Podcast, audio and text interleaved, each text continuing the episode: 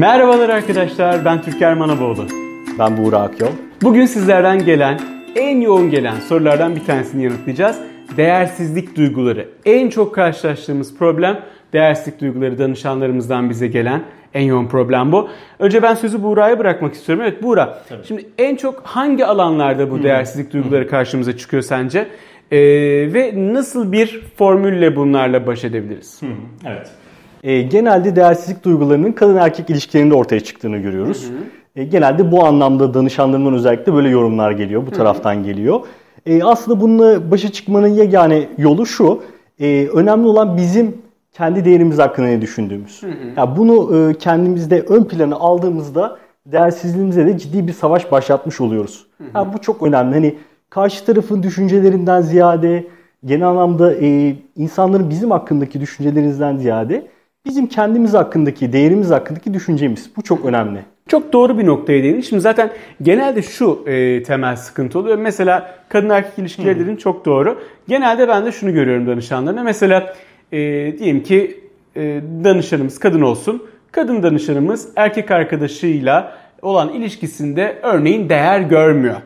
Ve hemen bilinçaltı bunu şöyle algılama eğiliminde oluyor. İşte Ahmet diyelim adamın adı. Ahmet bana değer vermiyor. Demek ki ben değersizim ve kendimi değersiz hissediyorum. Evet. Şimdi bu aslında yanlış bir formülasyon. Ahmet'in size verdiği değer sizin değerinizi belirler mi? Yani bir erkeğin ya da bir kadın hiç fark etmez. Başka bir insanın size biçtiği değer kadar mı siz değerlisiniz? Önce bence bunu bir sorgulamamız gerekiyor. Burada çünkü bir mantık hatası var. İnsanlar aldatıldıklarında ya da değer görmediklerinde, önem verilmediğinde kendilerine demek ki ben değersizim demeye başlıyorlar. Bence asıl sıkıntı buradan kaynaklanıyor. Bence şunu önce kendimize sormak lazım. Benim sevgilim bana değer vermiyor ise bu beni değersiz yapar mı? Ya da şöyle soralım kendimize. Diyelim ki bambaşka iki insan düşünün. Bir kadın bir erkek düşünün. Bambaşka bir şehirde Ayşe ve diyelim ki Mehmet olsun. Mehmet Ayşe'ye değer vermiyorsa bu Ayşe'yi değersiz yapar mı? Ya da Ayşe Mehmet'e değer vermiyorsa bu Mehmet'i değersiz yapar mı?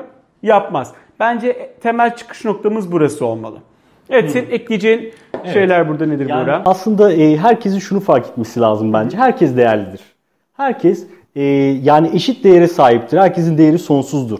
Yani bunu gördüğümüzde biz kendi içimizde bunu fark ettiğimizde zaten otomatikman hiçbir şeye ihtiyacımız kalmıyor. Hani onu içeriden hareket haline geçirebildiğimiz için, oradan güç aldığımız için her şeyimiz olumlu yansımaya başlıyor bu zaten otomatikman. Çok doğru. Bir de yine çok sık karşılaştığımız hani değersizlik duygularıyla ilgili problem sadece ilişkiler için değil, çocukluktaki değersizlik duyguları. Kesinlikle. Zaten eğer ilişkinizde kendinizi değersiz hissediyorsanız mutlaka çocuklukta bir problem var demektir. O da genelde şöyle olur. Anne babanızdan ya gerekli sevgiyi görememiş olabilirsiniz ya da kardeşleriniz arasında bir ayrımcılığa tabi tutulmuş olabilirsiniz. İşte kardeşinizi sizden daha fazla sevmiş ya da değer vermiş olabilirler ya da akrabalarınızla sizi kıyaslamış olabilirler, kuzenlerinizle, yeğenlerinizle. Bunu da çok sık görüyoruz. Sen de görüyorsundur eminim ki Buğra. Bu durumda yapmamız gereken şey yine şu. Aynı noktaya geliyorum. Ayşe ve Mehmet dengesinde olduğu gibi annenizin, babanızın ya da şöyle sorayım. Bir çocuğun annesi, bir çocuğun babası ona değer vermiyorsa, onu sevmiyorsa bu o çocuğu değersiz kılar mı? Sizce o küçük çocuk değersiz mi? 3 yaşında bir çocuk düşünün, küçük bir bebek. Annesi, babası o çocuğa değer vermiyor. Hatta bırakmışlar cami avlusuna. En kötü ihtimal düşünelim. Sizce cami avlusuna bırakılan bir çocuk değersiz midir? Yoksa anne baba yetersiz bir anne baba olduğu için mi onu oraya bırakmıştır? Yani bu önemli bir soru. Anne baba yetersiz olduğu için bu çocuğa değer vermemiştir. Çocuğun problemi değildir bu. Bu çocuk değersiz olduğu için değil, anne baba yetersiz olduğu için gerçekleşen bir olaydır. Aynen, bu çok önemli. Yani zaten bu değersizlik problemlerinin çözümünde de insanın aslında ilk fark etmesi gereken şey şu. Bunun sorumlusu ben değilim. Eğer annem babam bana bu değeri vermiyorsa, bazı taleplerimi ya da ihtiyaçlarımı karşılamıyorsa dahi bu benimle alakalı bir durum değil, onlarla alakalı bir durum. Yani benim değerimden en ufak bir şey eksiltmez bu. Zaten bunu kabul ettiğimizde biz gerçekten kısa vadede değer algımızın çok yüksek bir artış oluyor. Direkt pozitife dönüyor. Bu çok önemli bence. Çok doğru. Tabii bir de şöyle bir şey var. Hani şu ana kadar konuştuklarımız daha çok negatifi yok tabii, etme üzerine. Tabii, şimdi tabii. Değersizlik duygusunu yok etmek arkadaşlar bir binayı dinamitle patlatmak gibi. Varsa direnç noktalarınız işte bu tarz travmalar, geçmişe dair, çocukluğunuza dair travmalar, bunları çözdüğümüz zaman yaklaşık böyle 3-4 seans gibi bir sürede bu değersizlik duygusu bitiyor. Çok güzel. Ama bir de işin pozitifini yaratmak var. Yani yeni bir bina dikmek var oraya. Bu konuda ne söylersin Buğra? O yeni binayı nasıl dikeceğiz? Yani pozitif, yani tamam değersizlik duygusunu ortadan kaldırdık. Çok güzel. Peki kendimizi nasıl değerli hissedeceğiz? Nedir önerin? Benim önerim şu olur izleyenlerimize. Bizim için bir ideal insan tipi düşünebiliriz mesela. Atıyorum ideal Ahmet. Yani değerli bir Ahmet nasıl olmalı? Kişi kendisine bu soruyu sorduğunda aslında orada çok güzel bir yol haritası da oluşturabilir kendine. Yani kendisinin takdir edeceği bir Ahmet ya da bir Ayşe nasıl olurdu, nasıl davranırdı, nasıl hareket ederdi, neleri yapardı hayatında. Oradan aslında herkes kendisine bir ders çıkartabilir değer anlamında. Çok güzel, çok güzel bir nokta. Ben de bir ekleme yapacağım senin dediğine. Tabii. Kendimizi sevmek burada çok önemli bence.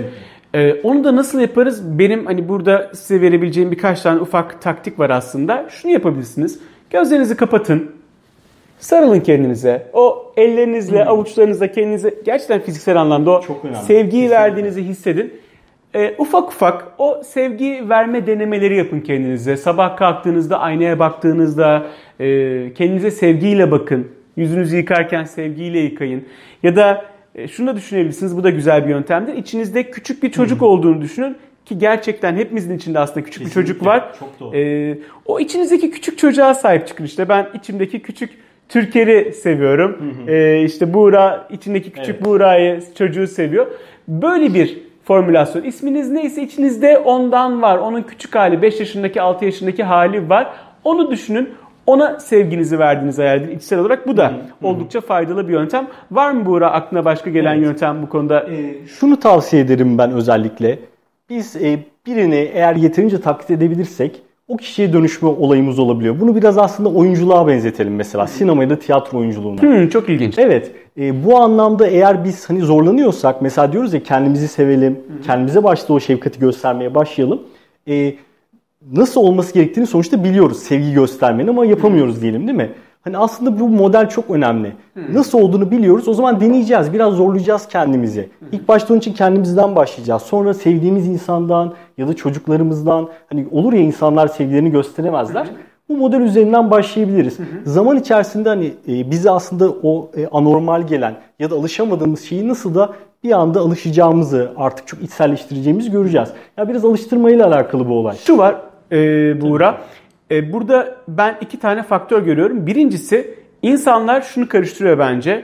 Yetersiz olmak, bir konuda başarısız olmak, ne bileyim kilonuzun olması, kariyerinizde iyi noktada olmamak kendinizi sevmekten sizi alıkoymamalı. Çok sizin kendinizi sevmeniz sizin dış dünyadaki başarılarınızdan bağımsız bir şeydir. Mesela vermeyi sevdiğim bir örnek. Bir kedi, bir köpek, bir çiçek sevilmeyi hak ediyor mu? Ya da bir küçük bebek sevilmeyi hak ediyor mu? Fazlasıyla hak ediyor. Ama bu küçük bebek mükemmel mi? İşte altına kaçırıyor, bir şeyler yapıyor. Ya da bir kedi, bir köpek yaramazlık yapıyor. Ama bu onu sevmekten bizi alıkoymamalı. Koymuyor da zaten. Aynı şeyi kendimiz için düşünmeliyiz.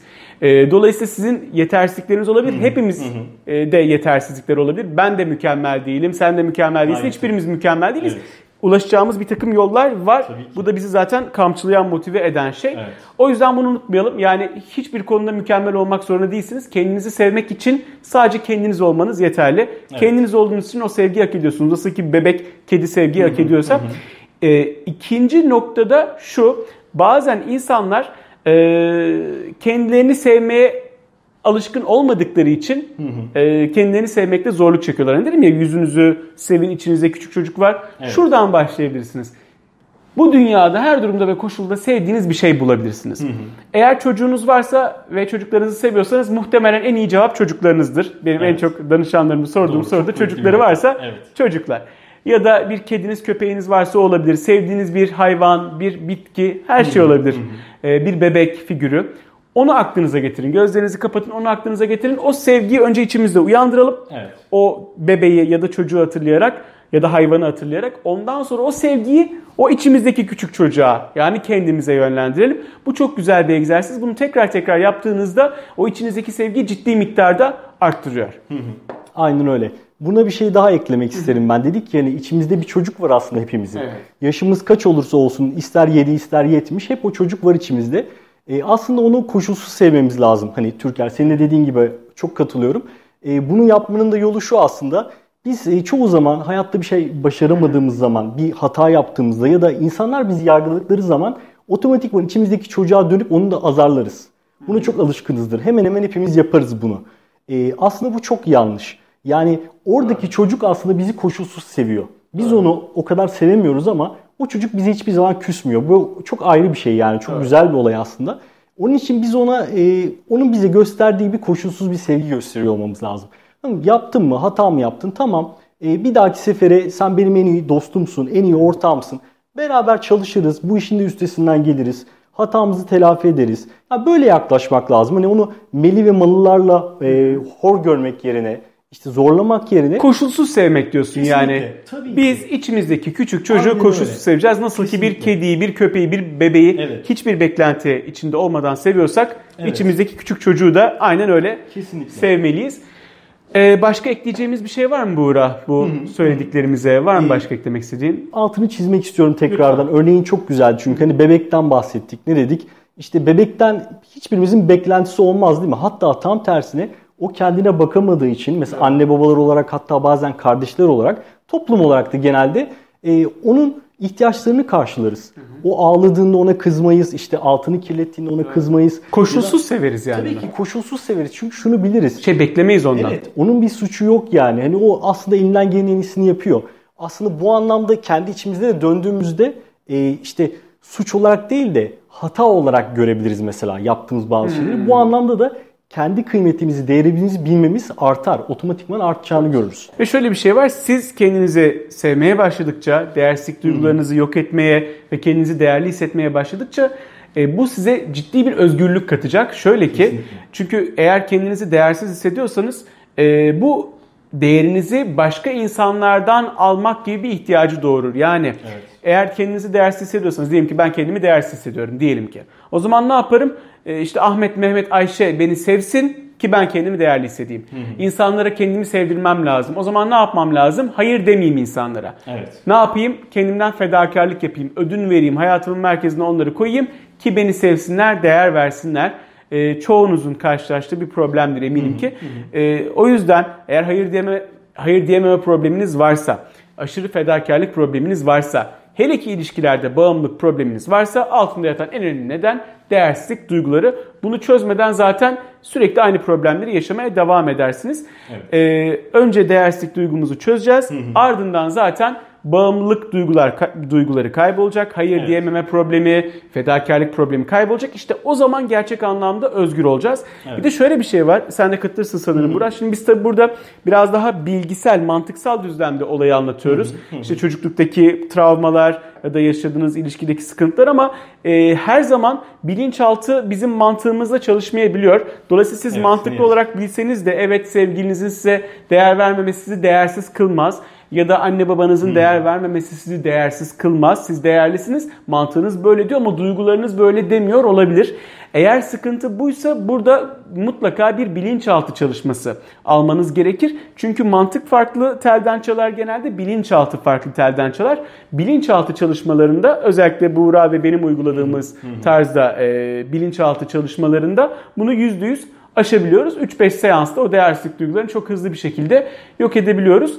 Senin eklemek istediğin bir şey var mı Buğra bu konuyla ilgili olarak? Evet. Yani danışanlardan zaten aynı şeyi görüyoruz. Direkt söylüyorlar. Yani aslında ben çok iyi biliyorum. Hani Buğra Bey, ben problemi çok iyi biliyorum. Nasıl yapmam gerektiğini de çok iyi biliyorum ama yapamıyorum. Yani bir türlü elimde değil. Hani kendimi değerli hissedemiyorum ya da mutlu olamıyorum ya da en ufak bir olumsuzlukta belki de 180 derece direkt hani eksiye kayıyorum. Eksene kayıyorum diye bir şikayet alabiliyoruz. Bu anlamda da işte bilinçaltı çalışmasının önemi çok önemli gerçekten. Bilmek çok farklı, hissedebilmek çok farklı. Kesinlikle. Bilmek çok farklı, uygulayabilmek çok farklı.